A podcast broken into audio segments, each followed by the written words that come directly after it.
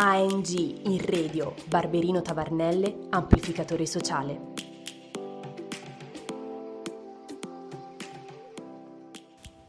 Ciao a tutti, in questo nuovo episodio di ANG in radio Barberino Tavarnelle, amplificatore sociale, abbiamo con noi Benedetta. Ciao a tutti! Allora, Benedetta si è laureata in design del prodotto industriale nel 2018 e prossimamente in engineering design, entrambe al Politecnico di Milano. Ha da poco concluso il suo tirocinio a Copenaghen, finanziato dal progetto Erasmus, e io direi che mi fermo qui, non mi dilungo perché vorrei che sia lei a raccontarci i dettagli di questa esperienza. Pronta? Prontissima. Prima domanda. Vai. Ho dimenticato, ho sbagliato qualcosa sul tuo profilo professionale. No, preciso. Perfetto. Esattamente. Allora, eh, così, su due piedi, perché hai scelto Copenaghen? Allora, innanzitutto non, non ho scelto la città in sé quanto il luogo dove svolgere il tirocinio. È successo tutto un po' per caso, nel senso che cercavo, sapevo di dover trovare un tirocinio in quanto nella mia facoltà è obbligatorio svolgerlo prima del- di iniziare la tesi di laurea e ho iniziato a dare un occhio ai siti eh, delle aziende che ammiro, che apprezzo, insomma, che reputo valide nel mio settore. E Copenaghen è la città dove sono presenti numerose aziende di questo tipo, in particolare eh, mi interesso di furniture design, quindi di design dell'arredo e sono numerosi i brand appunto che hanno sede in questa città. Diciamo che è un po' la Milano eh, del, nord. Europa, del nord Europa per, per il design. Eh, io in particolare ho svolto il tirocinio in un'azienda che si chiama Hey, ehm, Hey Design e diciamo che eh, mi ero innamorata della città ancora prima di dover scegliere cosa che, frequenta- che università frequentare e eh, da lì avevo avuto il mio primo approccio al mondo del product design. Eh, avevo visitato appunto Copenaghen solo durante, cioè, durante le vacanze e non, non avevo la più pallida idea di cosa volesse dire fare la designer. E poterci tornare poi per svolgere la prima esperienza lavorativa è stato davvero Emozionante, emozionante, immagino. sì, è stato davvero come dire ok, sono riuscita a fare quello che volevo fare dall'inizio. E dunque, ma mi, mi viene da chiederti, c'è qualcosa in particolare che porterai con te di questa esperienza?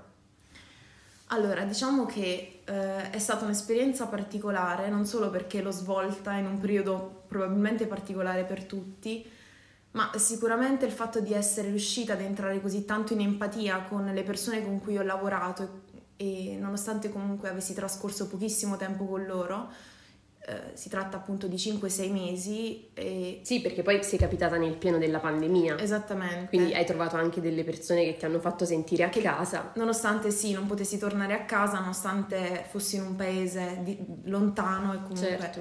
eh, nuovo per me. Eri intrappolata perché non c'erano i confini chiusi, se non sbaglio, non potevi tornare. Sì, diciamo che ho preso il primo aereo, cioè sono riuscita a prendere il primo aereo non appena erano stati riaperti a fine giugno, quindi ho dovuto trascorrere lì sei mesi senza poter neanche incontrare le persone che, che conosco in Italia e così via. Quindi l'aspetto positivo dell'esperienza era il lavoro in sé e le persone che hai incontrato. Sì, diciamo che eh, se non fosse stato così entusiasmante andare tutti i giorni in ufficio, poter comunque avere delle relazioni sociali, dei rapporti sociali con queste persone, mi sarei sentita 10.000 volte più sola rispetto Certo, a, a tutto il resto. a tutto il resto. Però devo anche girare la medaglia e chiederti se c'è qualcosa che col senno di poi cambieresti, qualche pecca, qualcosa che ti ha un po' scoraggiato sin dall'inizio.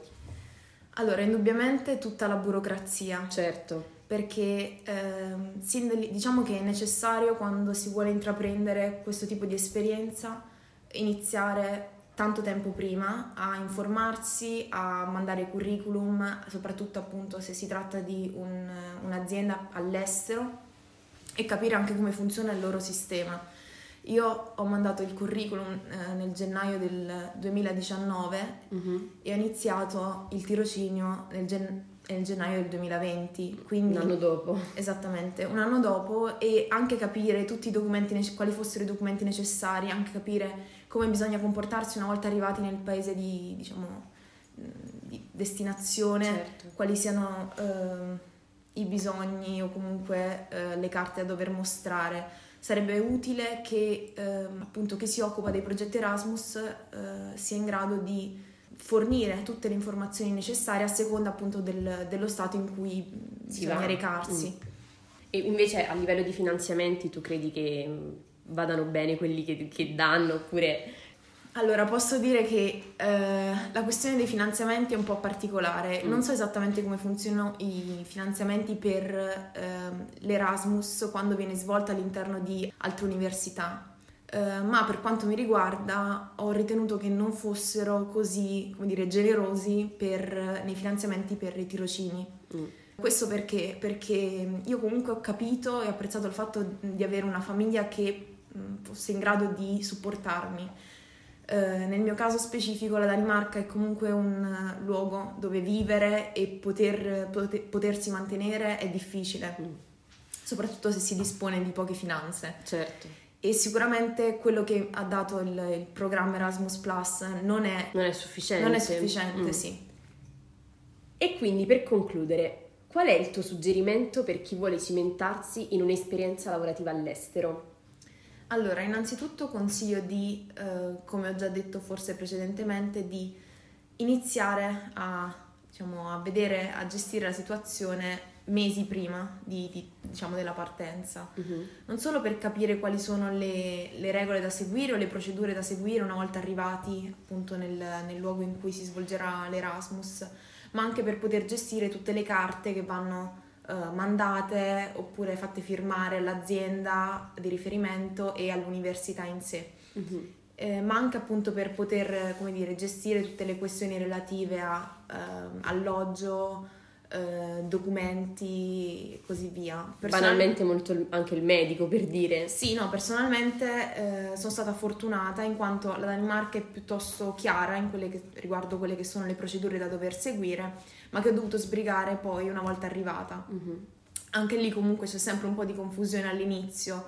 Ehm, dovendo restare per più di due mesi era necessario poter dover avere un documento, un permesso di residenza e quindi dover, come dire, seguire determinate procedure non neanche troppo semplici che eh, altrimenti avrebbero portato comunque a cause, a, diciamo, a problematiche a varie, conseguenze a conseguenze importanti. importanti e, ehm, ma non solo, credo anche sia necessario, uh, come dire, fare un bilancio su quelle che saranno poi le spese, in quanto uh, di solito appunto mh, costo della vita, soprattutto in questi paesi, è molto alto, così come anche il costo degli alloggi e non sono, non sono presenti um, convenzioni. Okay, sì. per, non sono presenti convenzioni per, per, gli studenti o comunque per coloro che andranno a svolgere un tirocinio. Uh-huh. E, e, quindi di conseguenza è necessario, come dire, ricercare, cercare un appartamento a prezzi standard, certo. non c'è certo. alcuna agevolazione.